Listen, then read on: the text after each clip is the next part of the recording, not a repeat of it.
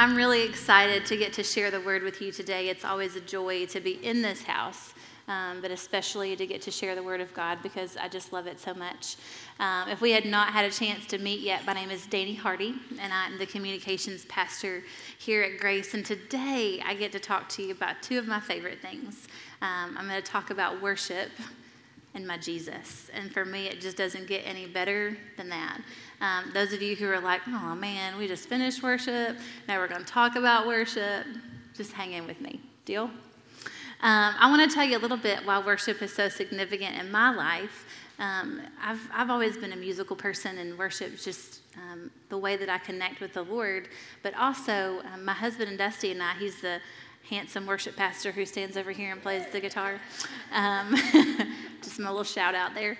Um, um, he and I have been in ministry together for 12 years, and the first 10 years of that time were spent leading worship. And so it's one of the first things that attracted me to him is because just seeing the way that he loves the Lord and seeing the way that he worships before the Lord um, just stole my heart. And so it's been something that unifies us in our marriage um, and our family. So worship is one of my favorite things. So to get to talk to you about it today is really fun for me. We have to understand that worship is not just music, right? Worship is a lifestyle. So our worship before the Lord is our lifestyle of gratitude that we live out. And today we're going to talk about the thing that distinguishes the average life from the exceptional life. The thing that distinguishes average from exceptional, and that is sacrifice big response, right? Like it sounds, oh, I want to talk about sacrifice. Sacrifice sounds hard, but sacrifice is widely accepted across our culture. You want to get ahead at work, you want to get ahead in your career, sacrifice. You might sacrifice time with your family. You might sacrifice by going into work early, by staying late, by continuing your education, by making that investment in your career. Sacrifice. You want to make physical gains. You want to lose weight. You want to gain muscle, whatever it might be. You make sacrifices. You get up early to go to the gym. You sacrifice certain things that you shouldn't eat, things that you need to eat instead. Sacrifice. And it's widely accepted, right? But in our relationship with the Lord, we're sometimes less willing to sacrifice. We're less willing to get up early. We're less willing to go the extra mile. We're less willing to do our part because we sort of sit back and see what God's going to add to the equation. We sit back to see what He'll do instead of us doing our part too. And so sacrifice is not as exciting per se in our spiritual walk. But for all throughout all of our faith history, sacrifice is essential. And it's been an integral part of worship, so much so that we can say, where there is no sacrifice, there is no worship. Where there is no sacrifice, there is no worship. And we see this as an example in Hebrews. We're going to start in Hebrews 13 today. We're just going to jump on in. In verse 15, it says, Through Jesus, therefore, let us continually not on Sundays, not a couple of hours a week, not one day a week or just when we feel like it. Let us continually offer to God a sacrifice of praise, the fruit of lips that openly profess his name. So, for those of you who are like, I was singing in my heart, come on, that was funny. I was singing in my heart. I was amening in my heart. No, this says it's a fruit of the lips to profess his name. The fruit of lips to profess his name. And then in verse 16, and do not forget to do good and to share with others, for with such sacrifices God is pleased. So, by looking at this, we can see that worship is not about our circumstance. Because it doesn't say worship when God gives you what you want, worship when things are going well. Worship on Sundays. It says worship continually. Let us offer continually a sacrifice of praise. And so it is not based on our circumstance. Instead, it is based on our view of who God is. And don't you know that some days worshiping at all is a sacrifice? When the days are hard and the times are really tough and things are really low, worshiping at all is a sacrifice before the Lord. So, we're going to look at this idea of sacrifice and worship through the lens of the Psalms. And I think I just lost a few more of you. You're like, oh, now we're going to talk about Psalms. right? Um, Psalms are, they're not that hard to understand, but we have to engage a different part of ourselves to understand the Psalms. And so, Psalms help us to understand that even if things don't look good, that God still is good. Even if things don't look good, He still is good. And they are poems and prayers and songs that were collected over time to teach us how to pray, to teach us how to worship, to teach us about the Lord. And so there's something that God gave to us for us to give back to Him. But when we read them, we have to read them not only with our head, but also with our heart. Because the psalmists were interested in telling us how things felt more so than what things meant. And so if we only read them with our head, we will never really understand them but we have to engage our heart because they are leading us to the feelings that we have about the Lord. And so we're going to look today at some Psalms that are written by David. But I want us to understand and remember who David is because that gives us important insight into understanding the Psalms. So, a quick recap of David. We've talked about him a few times. So, David is the chosen king of Israel. He was anointed as a young boy by Samuel. And when Samuel went to anoint him, he was overlooked by his own father, right? Called in last from the field as the potential appointed. So he was overlooked by his own father. Then Daniel was a shepherd, so he was out guarding and protecting his sheep, and he killed a bear, killed a lion, protecting his sheep. This same David later on went to face Goliath, the giant, defeated him, killed him. Okay? David is the same one who, as a teenager, spent time with King Saul playing music for him. King Saul was tormented, and so David played music for him and helped him find relief from his torment. Then Saul became fearful of him and jealous of him and threatened his life. So David ran away and fled and hid in the back of a cave, again unseen. Then David, when he was finally appointed as king, knew some sin, committed adultery with a woman named Bathsheba. She became pregnant, and then he had her husband killed on the front lines of the war. Okay. So David knew what it was to be publicly celebrated. Whoa, David killed a giant. Yeah, that's our man right there. Right? I guess that's how it went. publicly celebrated, but snared by his own sin. He knew what it was to be in the spotlight and in the cave. He knew what it was to be desperate for God and alone in his fear. He knew how all of those things felt. We could go so far as to saying that David was a man's man, right? Man's man. Killed a lion, killed a bear, killed a giant, man's man. I don't think any of y'all have done any of those things, right? Man's man. King of Israel. He's a man's man, but he had a song to sing before the Lord. Don't be mistaken that our strength and our toughness disqualifies us from being tender before the Lord. We can be this and that. David was this and that. David was strong and tough and self reliant, but he was tender and broken before the Lord. We can be this and that. So he was a man's man, but he is connected to 73 of the 150 Psalms. We will not read all 73 today. You're welcome. But David helps us understand that even in difficult circumstances, we can lift a sacrifice of praise before the Lord. So today, the first one we're going to look at is Psalm 142.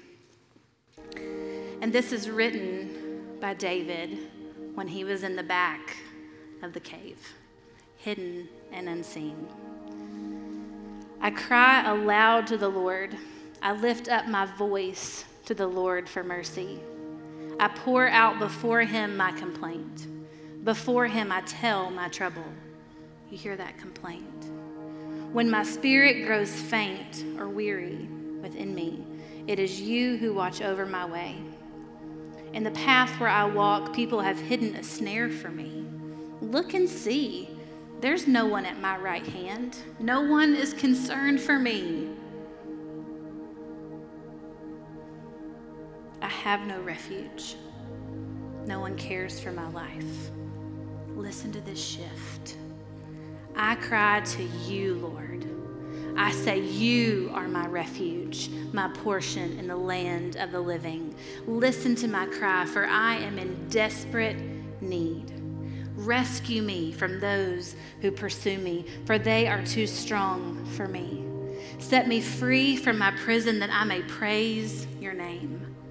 Then the righteous will gather about me because of your goodness to me. Amen. David, he's willing to pour out his complaint before the Lord. He's willing to share his weariness and his loneliness and his frustration, but he doesn't stop there. He continues on. He shifts into that sacrifice of praise where he says, No one is looking out for me, but you are my refuge. He is willing to say, You are my portion in the land of the living. You rescue me. Nobody's looking out for me, but I trust you. And then don't miss this in the last verse. Set me free from my prison that I may praise your name. Then the righteous will gather about me because of your goodness to me. From the back of a cave, pleading to be set free. Make no mistake, my friends. When we are at our lowest, people will watch how we worship. They will watch how we worship. They will watch to see if the God we talk about on our good days is still worthy of our worship on our worst days. So, how we praise the Lord from the back of the cave, it matters. Because people are watching. And that's what points them to Jesus when they see that you can trust this good God on your worst day, they believe they can trust Him too. So, how we praise in our hurt matters. Let's look at Psalm 143. I'm going to jump around a couple of verses. We're going to start in verse 4. So my spirit grows faint within me, or weary. My heart within me is dismayed or distressed. But then in verse 6, I spread out my hands to you. Oh, to say you're worthy. I thirst for you like a parched land. Answer me quickly, Lord. My spirit fails. Do you hear that brokenness? And here's the sacrifice of praise. Let the morning bring me word of your unfailing love, for I have put my trust in you. Show me the way I should go, for to you I entrust my life. Rescue me from my enemies, Lord, for I hide myself in you. Do you hear it? Do you hear the frustration and the weariness and the complaint, but that he goes on to make a sacrifice of praise? He goes on to remind himself to remind himself that God is good, to remind himself that God is worthy of being trusted, to remind him that his circumstances do not determine his worship, but his view of God determines his worship. And I love in this verse, in verse 8, where he says, Let the morning bring me word of your unfailing love. Have you ever had those seasons that felt like the longest nights. Like the bad just kept coming and it just kept coming and you didn't know when it was ever going to end and you're just praying for morning you're just praying for relief scripture tells us that his mercies are new every morning. The morning is coming. Just as the sun rises and brings a new day, so the Son has come and has given us everlasting life. The morning is on its way, and it brings us good news of his unfailing love. So if you're in a season of dark and things are really hard, remember in the dark what you knew in the light. Remember in the dark that he is good and that he is for you. So David understood long seasons of suffering, but he still had a song to sing because he knew that his worship wasn't about his circumstances. His worship was on behalf of a good and holy God. He had a song to sing. And so I just wonder, church, do we have a song to sing? Do you have a song to sing? When you came in here this morning, did you offer before the Lord a sacrifice of praise? Did you lay before Him the circumstances of your life, but then say, you know what? You're good, and you are God, and I will worship you? Did you offer Him a sacrifice of praise? Or did you sit back and watch the band offer their sacrifice of praise? I've been there. I've sat right there and done it. I've sat and watched the band offer a sacrifice of praise because I didn't bring my own before the Lord. If we come in here each and every week and we're unmoved by the presence of God and we stand with our arms crossed or our hands in our pockets, I just wonder if we understand. I just wonder if we understand what He's done for us. Maybe if our arms are crossed, we don't understand the cross. Maybe if our, our hands are in our pockets, we don't understand the nail scarred hands that bore our sin on the cross. Maybe we don't get it. Because when we get it, we have a sacrifice of praise. We have gratitude for what He's done for us. And I want to be clear on this. If you're brand new in this room and you're just giving this whole Jesus thing a shot, your very presence in the room is your sacrifice of praise. Your very presence is your sacrifice. And I'm like crazy glad you're here. So thank you for offering a sacrifice of praise before the Lord for showing up. But if we walk in these doors every week and we go out beyond these walls and our lives never tell the story of the gospel, do we really get it? Do we really get it? If we're not offering him a sacrifice of praise, I just wonder if we understand. Because there's a broken world out there and they need to know this gospel story. They need to know this Jesus who our hope rests in. But if we come in here, if we can't come in here and worship in a house of the Lord, how will we ever go out there and take worship into the world? If we can't come in here and put it all on the line before our Father amongst our brothers and sisters, how will we ever go out there and battle in a world that is broken? How will we do it? Because they need this word. They need to see it alive in us. And it starts here. So let's show up as people who are bringing a sacrifice of praise before the Lord because there's a world in need. And they need it to be alive in us.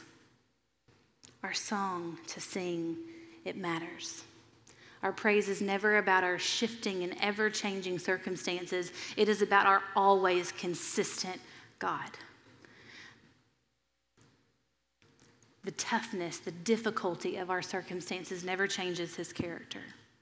So we always have a reason to worship. There's no good reason under the sun that we don't worship him with everything that we are and everything that we have. We have no good reason because Jesus is alive. Jesus came. He owed us nothing. He owes us nothing. And He's given us everything. He looked throughout all of eternity and He saw me. And he didn't say, I owe it to her. He said, I love her, and I'm going after her. He looked through all of eternity and he saw you. And he said, Oh, that one right there, going after her. It is out of his great love for us that he came and that he left heaven, came to earth, lived a perfect life, died a brutal death went to hell, conquered it all, overcame sin, overcame death, came back to life, gave us the keys to victory, and set us free, and now we have everlasting life. Like, what else is there? If that, yes, yes. If that doesn't get our hallelujah, I don't know what does. If the good news of Jesus doesn't get our hallelujah, then what does?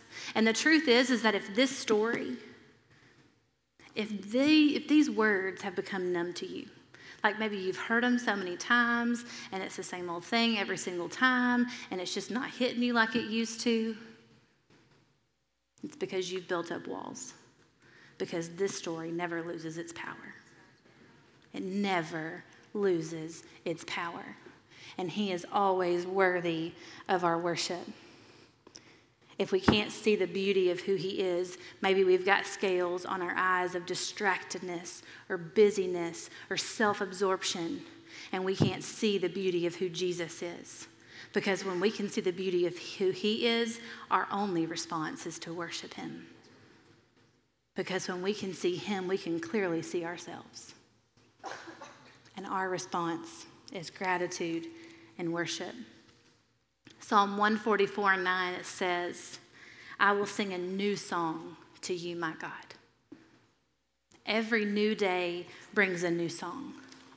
And you never know if a day is going to bring the worst news of your life or the best news of your life. But when you know who holds your days, it doesn't matter. Because if you know He holds the best days and He holds the worst days, then you know on any day He's deserving of our praise. He is always deserving, no matter how our circumstances shift. Always worthy. But whatever song you have to sing today, sing it. Just sing it before the Lord. If you're in a season of sorrow, sing it before the Lord. Lay it out before Him. But don't stop there. Remember to give to him the profession of our mouth that says, You are good and you are mighty and you are powerful and you are deserving of our praise, and I will worship you. If you've got grief or you've got despair, sing it. Sing it before the Lord. But don't stop there. Remember to tell him how good he is. It's no good to pretend you're in a different season because He already knows where you are. So sing the song you have to sing. When David had despair, he sang it. When he had sorrow, he sang it. But in all of it, he gave God glory and he gave God praise because it was a sacrifice of his heart. I'm not saying that worship has to look the same for everybody. There's no recipe that says this is worship. If you raise your hands on the chorus of this one song, on the next song, you raise your hands on the verse. Like, there's no recipe. That's not what I'm saying. It doesn't have to look the same for everybody, but it has to be a sacrifice. If your song of sorrow is your sacrifice, then sing it. Doesn't have to look the same, but it has to be a sacrifice. And don't you know that we're created as emotional beings? We're created as expressive people. And that you know that joy, oh, yes, it has a posture. Don't you know that victory, oh, yes, we won, has a posture? And sadness and grief they all have a posture. And they are all pleasing before the Lord when they come from a place of sacrifice. When it's us sacrificing our desires, when it's us sacrificing our expectations, when it's us sacrificing what somebody might think about us, when it's us sacrificing our sin, when it's us sacrificing our lives for the glory of His name, He receives it as an offering of praise. It doesn't have to look the same, but it has to be a sacrifice. And David knew what it was to give a sacrifice of praise before the Lord. He was a man's man, but he had a song to sing.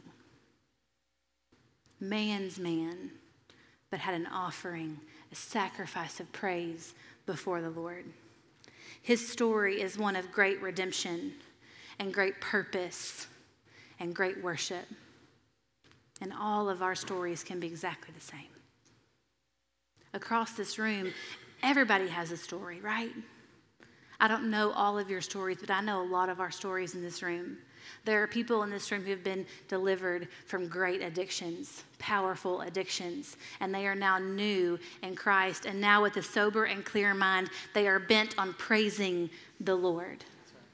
People who have been incarcerated and who are now free and who have been set free by Jesus Christ and are bent on praising the Lord. People who have been delivered from feelings of abandonment and rejection and fear and greed and jealousy and pride and on and on and on. And when we are a people who know that we have been forgiven of much, our response is great worship. I know what I'm capable of. And so did David. And so do you. You know what you're capable of, and therefore you know what you've been delivered from. And when we know what we've been delivered from, our response is great worship before the Lord because He is always deserving of our praise. But we have to understand it. We have to understand with our heads and with our hearts who Jesus is, what He's done, and who we really are. Because when we get all of those things in the right order, we worship.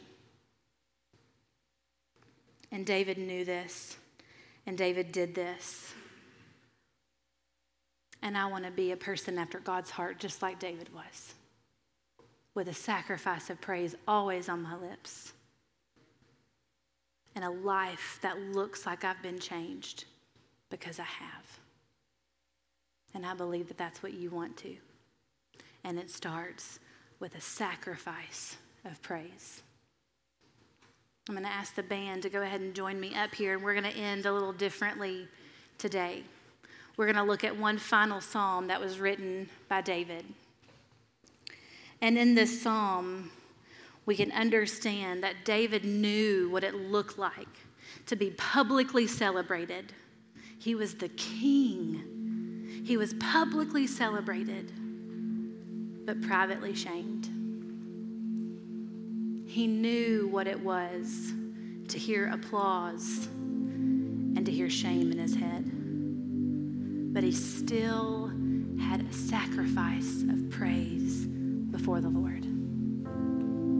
So, as we read this last psalm, church, it is my prayer, it is my hope, it is the joy of my life that we would be a people who are bent on praise that we are a people, if we have to go here or go here or do this or do that, no matter what we have to do to offer a sacrifice of praise before the Lord, that we would be eager to do it.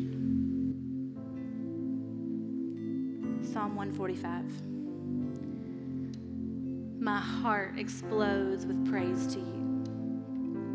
Now and forever, my heart bows in worship to you, my King Every day I will lift up my praise to your name with praises that will last throughout eternity.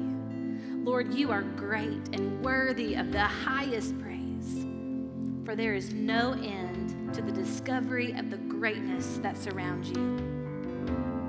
Generation after generation will declare more of your greatness and declare more of your glory.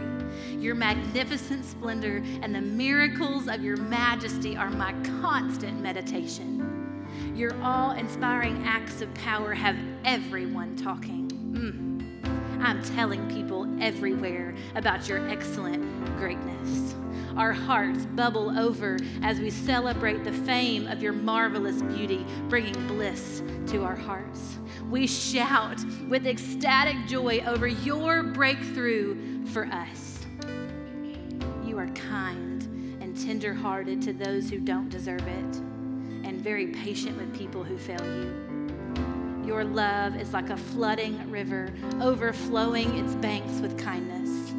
God, everyone sees your goodness, for your tender love is blended into everything you do. Everything you have made will praise you, fulfilling its purpose. And all your godly lovers will be found bowing before you.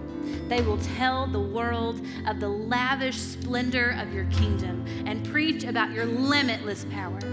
They will demonstrate for all to see your miracles of might and reveal the glorious majesty of your kingdom. You are the Lord who reigns over your never ending kingdom through all the ages of time and eternity. You are faithful to fulfill every promise you have made. You manifest yourself as kindness in all you do. Weak and feeble ones you will sustain. Those bent over with burdens of shame you will lift up. You have captured our attention, and the eyes of all look to you. You give what they hunger for at just the right time. When you open your generous hand, it's full of blessings, satisfying the longings of every living thing. You are fair and righteous in everything you do, and your love is wrapped into all your works. You draw near to those who call out to you, listening closely, especially when their hearts are true. Every one of your godly lovers receives even more than what they ask for, for you hear what their hearts really long for, and you bring them your saving strength. God, you watch carefully over all your lovers like a bodyguard, but you will destroy the ungodly. I will praise you, Lord. Let everyone, everywhere, join me in praising the beautiful Lord of holiness from now through eternity. Come on, church. He is worthy and deserving of our praise.